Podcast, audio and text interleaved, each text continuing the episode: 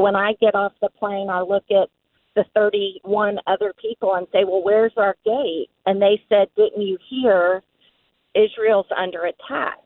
And so then I decide to turn on my phone because it had been in airplane mode.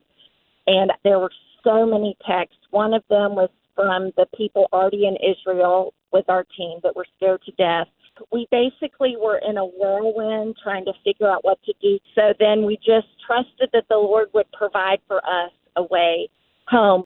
And what about your 10 who were in Israel? What kind of experiences did they have there? Well, they um, they were as soon as they got to the hotel, they were immediately told where the bomb shelter was. So that was unnerving.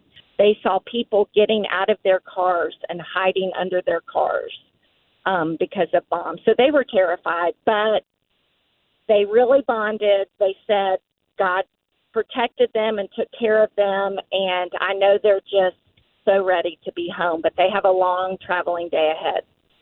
So, last question Has this been so unsettling? Would you go again if you had the chance?